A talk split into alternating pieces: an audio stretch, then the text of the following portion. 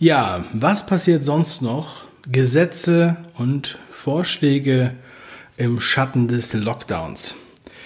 Herzlich willkommen zu dieser Sendung. Vielen Dank, dass ihr da seid. Vielen Dank für die Aufmerksamkeit. Ja, äh, wir haben sehr viel über das Virus gesprochen und die Maßnahmen gesprochen und die damit verbundenen Gesetze und über diese App und über die Impfung und über die Planung und was auch alles kommt. Aber genauso im Schatten dieser ganzen Sachen, die so im Spotlight sind, die ja komplett voll sind in den ganzen Zeitschriften und ähm, äh, äh, Tagesschau und so weiter, die äh, gibt es nämlich auch noch. Weil im Schatten passieren auch ganz spannende Sachen. Und auch erst heute sind wieder Sachen passiert. Und da habe ich mir gedacht, ich werde euch die jetzt mal hier zusammenfassen ohne Garantie auf, ähm, äh, auf, äh, ähm, auf ein komplettes Bild, weil ich weiß nicht, ob ich was vergessen habe. Wenn ihr was, wenn euch noch was auffällt, wenn euch noch was einfällt, dann schreibt es bitte in die Kommentare rein. Ja? Also, gehen wir mal rein. Wir fangen mal an. Was kann man so alles Schönes machen, während die meisten Leute sich mit sich selbst und dem Lockdown und ihren Kindern und ihrer Arbeit und ihrer finanziellen Situation beschäftigen? Zum Beispiel Endlich wird der Rundfunkbeitrag erhöht. Das wurde erst heute beschlossen, beziehungsweise gestern mittlerweile. Und zwar wird unser geliebter Rundfunkbeitrag nun endlich wieder erhöht. Die haben nämlich noch nicht genug Geld. Und zwar, es sind nur 86 Cent. Ey, komm, es sind nur 86 Cent, jetzt reg dich mal auf. Ja, äh, es sind ja sowieso nur 17,50 Euro gewesen und jetzt sind es 18,36 Euro im Monat aber dafür haben wir halt ähm, wirklich unabhängige Medien, die äh, sich dafür einsetzen, dass wir gut informiert werden. Also es hat einen großen Gegenwert. Ja, was mich dabei immer so ein bisschen gewundert hat, ähm, es ist ja so seit 2013, glaube ich, dass jeder Haushalt bezahlt ja diesen Rundfunkbeitrag. Der wurde ja auch ein bisschen umbenannt. Es ist ja immer schön, die Sachen umzubenennen, so wie beim Arbeitsamt. Das heißt ja jetzt Arbeitsagentur und der Rundfunkbeitrag klingt ja auch viel, viel besser als GZ. und ähm, da ist es ja so, dass jeder Haushalt sowieso diesen Beitrag bezahlt, egal wie viele Computer und weiß ich auch immer er alles hat. Und das Lustige ist, dass zum Beispiel in meinem Büro die Mitarbeiter, die bezahlen ja alle schon diesen Rundfunkbeitrag und ich auch, privat. Und fürs Büro muss ich aber dann nochmal extra bezahlen. Hm, da habe ich noch nie verstanden, wie das dazu kommt. Ist doch komisch, oder? Ich denke, das ist einfach nur so ein bisschen solidarische Unterstützung, damit der Rundfunk noch besser werden kann. Ja, schauen wir doch mal weiter hier rein, was ich hier ähm, noch mitgebracht habe. Und zwar die Straßenverkehrsordnung. Dass das hier passiert während Corona, hätte keiner gedacht. Denn ähm, was ist das Liebste des Deutschen? Natürlich nicht der Fernseher, nicht die Kinder, nein, es ist das Auto. Und die neuen Straßenverkehrsregeln, ja, die waren, äh, ja, die sind schon ziemlich haarig. Ja? Also innerorts und äh, außerorts nicht schneller als 16 km/h und dann gibt's direkt einen Punkt und so weiter. Ist auch scheißegal, ich will jetzt auch gar nicht alles vorlesen.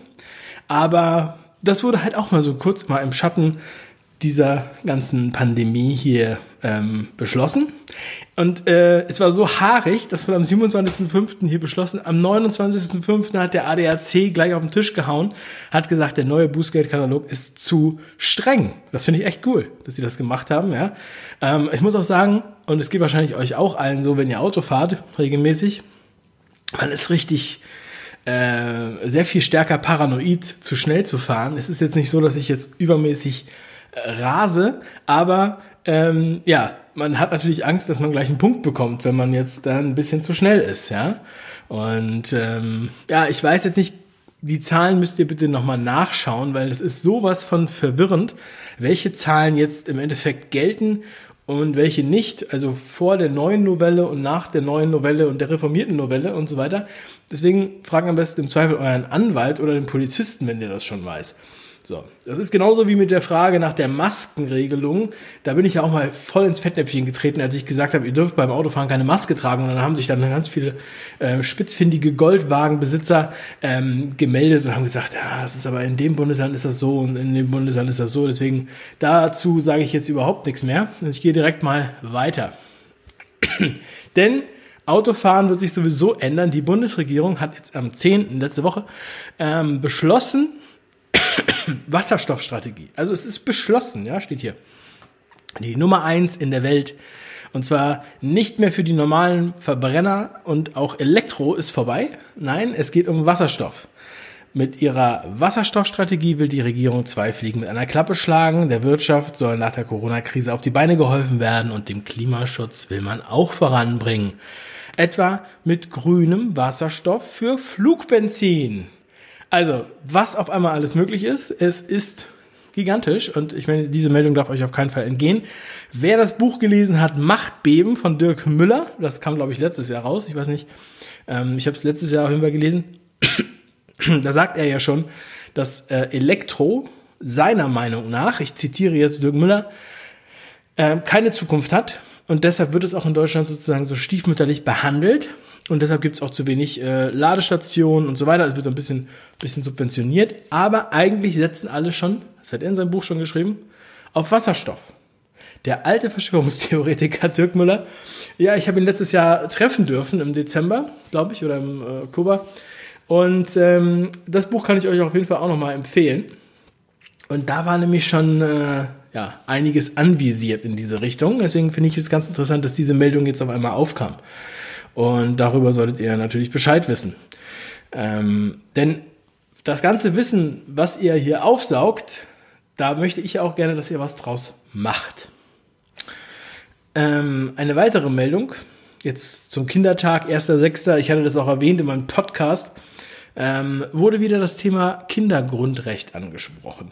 Ähm, vielleicht erinnert sich der eine oder andere, Anfang des Jahres gab es gab es die, ähm, ja, sagen wir mal, die große Mobilmachung dazu. Kinder müssen ins Grundgerecht, äh, Grundgesetz. Kinderrechte müssen ins Grundgesetz, obwohl die eigentlich schon da drin sind. Und man fragt sich, was wollen die? Was wollen die da eigentlich noch machen? Ja, und da gab es auch eine Petition gegen diese Kinderrechte im Grundgesetz. Das solltet ihr euch nochmal genauer angucken, weil das ist nämlich wieder so ein, ein seltsamer Fall. Das klingt auf den ersten Blick mit dem ersten Ohr hingehört, klingt das so gut. Und man sagt, natürlich wollen wir was für die Kinder tun. Kinderrechte, hier ist ja alles super. Aber was sich dahinter verbirgt oder welche Gefahren das vielleicht birgt, das äh, möchte ich jetzt gar nicht mutmaßen, aber dazu möchte ich den Film empfehlen. Und zwar von Arte. Der Film heißt So schützen Sie Kinder? Fragezeichen. Von Arte aus 2016 und da geht es nicht um Deutschland, es geht um Norwegen und in Norwegen haben die nämlich schon so ein, ja, ein besonderes Kinderrecht eingeführt und wozu hat das geführt? Zur Inobhutnahme extrem vieler Kinder. Also, und das werden, da werden die, werden auch da präsentiert. Und das ist jetzt nicht so, dass man sagt, oh Gott, das sind die Vollassis und das sind die Leute, die eigentlich keine Kinder haben dürften und die bräuchten eigentlich einen Kinderführerschein. Nein. Die Leute, denen da die Kinder weggenommen werden, das sind ganz normale Leute. Es wird nämlich total übertrieben, dieses Gesetz. Und ähm, wenn Experten dann gleichzeitig sagen, wir haben doch schon äh, die Kinder sind ja auch im Grundgesetz sowieso schon vertreten. Wir müssen sie gar nicht nochmal extra erwähnen. Dann fragt man sich, warum wollt ihr eigentlich dieses Gesetz machen? Warum erwähne ich das? Ja, weil das jetzt hier während diesem ganzen ähm, Tovabo sozusagen nochmal zur Sprache kam, möchte ich das jetzt hier nochmal in Erinnerung rufen, damit ihr alle wachsam seid, wenn ihr da irgendwas in diese Richtung hört.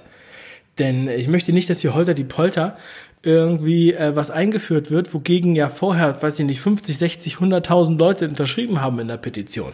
Ja, deswegen möchte ich dafür auch mal Aufmerksamkeit machen und in den äh, in der Beschreibung verlinke ich euch natürlich auch diesen, diese ganze Präsentation hier und auch das Video von Arte. Wer das noch nicht kennt, sollte sich das angucken, wen das Thema interessiert.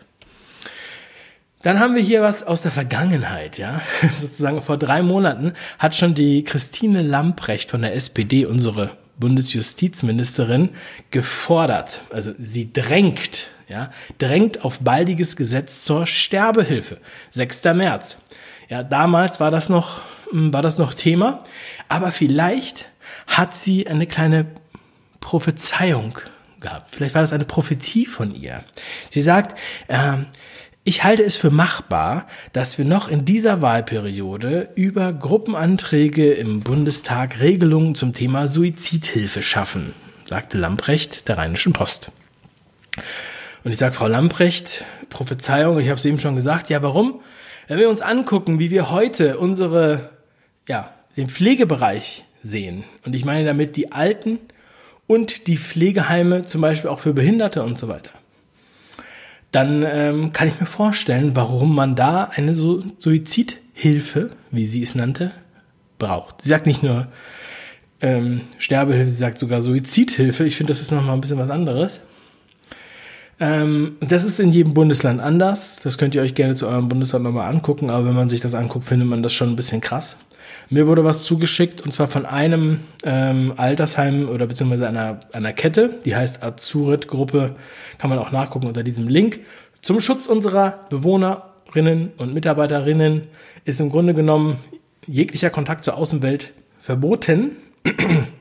Aber natürlich kann man sich telefonisch Auskunft holen für seine Angehörigen. Ja, die Angehörigen dürfen anrufen und dürfen dann telefonisch Auskunft bekommen. Haben Sie da bitte für Verständnis. Aber selbstverständlich dürfen Besuche im Rahmen einer des palliativen Geschehens oder von Notaren erfolgen. Also das finde ich sehr nett, sehr großzügig, äh, dieses Risiko einzugehen. Ich frage mich, wenn ich im Altersheim bin und ich kenne zufällig äh, auch Menschen, die sehr nah am Altersheim leben und die mir dann schildern, dass jetzt in dieser Corona-Zeit dann niemand rausgeht. Es läuft niemand mehr spazieren und die laufen ja sonst immer rum. Ne? Die Ausgangssperre darf dann das, das, das ist, also, ich meine, ich, tut mir leid, dass ich da, wenn ich da kurz gelacht habe. Ich weiß, dass jeder, der betroffen ist, das überhaupt nicht mehr zum Lachen findet. Und die Leute, die jetzt nicht betroffen sind, sagen sich, ja, hm, alte Leute und so weiter. Aber wenn deine Mutter da im Altersheim ist und du die nicht mehr besuchen darfst, sondern nur einmal anrufen darfst und mit der Pflegerin sprechen darfst, ob es ihr gut geht, bis sie dann im Sterben liegt und dann darfst du sie endlich besuchen oder wenn ihr notariell nochmal das Testament ändert, dann frage ich mich, warum machen wir das? Wen wollen wir da jetzt eigentlich schützen? Vor was? Ja, ja aber es gibt ja dann auch noch das Sterbehilfe vor, Vorkommen, äh, Vorschlag. Ja. Also ich würde sagen, ähm, auch wenn mich das persönlich in dieser Zeit nicht betrifft, so wie viele andere Sachen hier, denke ich, das geht hier in die falsche Richtung. Das ist nicht mein Ding. Ich trage das nicht mit, möchte ich nur mal sagen. Es gibt auch positive Meldungen, die möchte ich nicht außen vor lassen. Die Einkommensgrenze für Rentner wird massiv angehoben. Rentner dürfen jetzt endlich mehr Geld dazu verdienen. Wahrscheinlich müssen sie das dann auch. Ähm, ja, also zum einen ist es positiv, zum anderen ist es negativ. Ja, schön, dass sie mehr dazu verdienen können, dürfen. Scheiße, dass sie es wohl müssen. So sehe ich das. Aber es gibt noch eine andere gute Nachricht, denn die Bundestagsabgeordneten, die verzichteten auf ihre Diätenerhöhung. Dazu muss man sagen, also die normalen Bundestagsabgeordneten, ja, also normal, verzichteten auf ihre Diätenerhöhung. Das sind etwa 300 Euro im Monat. Die wurden nicht erhöht. Das ist ein solidarisches Symbol. Aber leider haben die Minister und Merkel nicht auf ihre zusätzliche Erhöhung verzichtet, und ähm, das war schon ein bisschen ein Geschmäckle, ja, wie man jetzt so sagt. Und der Seibert, das ist hier der Bundesregierungssprecher, der Regierungssprecher, der ist hier ähm, im Interview, das könnt ihr auch, ist auch verlinkt natürlich hier auf YouTube, kann man sich das anschauen. Er wird darauf angesprochen, ob sie jetzt vielleicht auch ja, auf, auf diese Erhöhung verzichten wollen. Also es geht hier wirklich um 300 Euro nur im Monat. Ja, das ist jetzt, das ist ein anderes Geld, das ist eine andere äh, Deklination dieses Geldes, aber 200, 300 Euro, es geht jetzt hier nicht um viel Geld im Monat. Bei einem Sold, was fünfstellig ist. So, dann sagt er, ja, mir ist nichts bekannt in dieser Richtung. Dann wird er darauf angesprochen noch von äh, dem Thilo Jung, ja, aber ihr redet doch so viel von Solidarität. dann sagt er, Solidarität ist ein Leitfaden und die Maßnahmen drücken aus, wie die Mitglieder dieser Bundesregierung genau dafür arbeiten. Ja, das sagt alles oder nichts. Ja, ich möchte jetzt auch nicht ähm, irgendwie jetzt hier sie um diese 300 Euro ähm, betrügen. Ich will sie jetzt auch nicht, sie haben sie ja, das ist ja, das weißt du, 2018 wurde das ja beschlossen und das war einfach nur rechtmäßig, dass sie es jetzt bekommen. Aber Ja, diese heuchlerische Solidarität, die uns oft entgegentritt. Diese, ja, das ist so ähnlich wie die Solidarität auf Twitter, wenn die Leute schreiben, ich bin so solidarisch und ich bin so super moralisch und ich bin so super cool und ich trage freiwillig meine Maske, wenn ich duschen gehe. Ja, das ist meiner Meinung nach Bullshit. Könnt ihr auch für euch behalten. Also wer solidarisch ist, der muss das nicht die ganze Zeit auf Twitter sagen. Ähm, und äh, ich glaube, hier zeigt sich dann wirklich mal die Solidarität. Es gibt sogar auch Präsidenten, die auf ihren kompletten Sold verzichtet haben oder wie auch immer man das nennt, Gehalt. Und solche Sachen kann man auch ruhig mal machen in, in solchen Zeiten, würde ich mal sagen, ja, wo, ähm, wo viele Leute hier um Existenz bangen, ja, und sich ihr ganzes Leben gedreht hat ähm, finde ich das schon ein bisschen weit weg, ja, so viel zu fordern. Das erinnert mich so ein bisschen an die Harret-Aus-Mentalität von der, dem Pastor, der auf dem, auf dem LKW vorgefahren ist, wo alle anderen hinterhergelaufen sind während des Trecks zurück vom Krieg. Ja, meine Lieben, also das wollte ich euch einmal mitteilen. Das sind ein paar Sachen, die passiert sind jetzt hier im Schatten dieses Lockdowns. Wie gesagt, wenn ihr noch mehr wisst, schreibt es mir, bei Telegram oder hier in die Kommentare. Vielen Dank für die Aufmerksamkeit. Morgen übrigens kommt endlich mein Hacker. Wir werden mit dem Haikiki-Hacker Jean, ein ja, Deutschland berühmter Hacker, einer der größten Hacker, die wir in Deutschland haben übrigens, auch wenn er ja, total unter dem Radar fliegt. Er wird morgen mit mir im Interview sein und wir werden uns die Corona-Warn-App noch einmal anschauen. Das ist ein leidiges Thema. Ich habe auch wirklich keine Lust mehr eigentlich. Aber ähm, das Gute ist, dass Jean damit nochmal den Deep Dive macht. Wir hatten ja in einigen Interviews schon darüber gesprochen und jetzt werden wir nochmal einiges mehr erfahren. Also es wird absolut spannend. Ich schätze mal, dass das morgen Abend um 18 Uhr äh, online geht. Auf Telegram geht es wie immer vorher online. Also bleibt stark, macht was draus und noch einen wunderschönen Abend. Bis zum nächsten Mal. Euer Dave. Ciao. Und übrigens, das ist wirklich live, ja. Wir machen das hier live. 1.20 Uhr. Also, wir sehen uns auf Telegram. Ciao.